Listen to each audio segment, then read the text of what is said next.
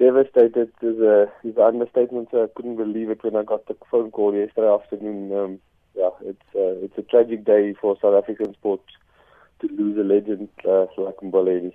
Now, for those that can't remember, take us back and, and tell us about some of his achievements that and, and some of the achievements that stood out for you.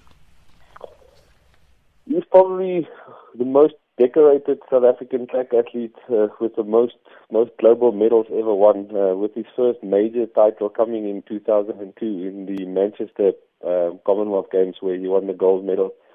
He followed it up in 2003 with the bronze medal at the IAAF World Outdoor Championships.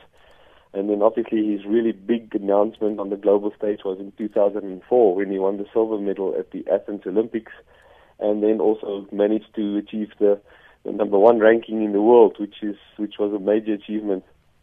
And then he followed it up with a, a gold medal at the World Indoor Championships and another silver medal at the World Indoor Championships.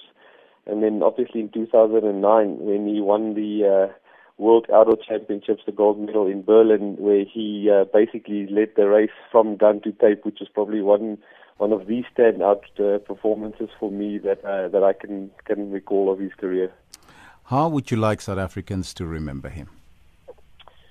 Um, a very humble, dedicated guy with uh, with with with a heart of a lion. Mm-hmm. At at this moment in time, do we know of the details pertaining to this accident? No, it's actually very sketchy still at the moment. I'm I'm I'm I'm in contact with the family and hope this morning to get get a bit more information and a more clear clear picture of actually what really happened.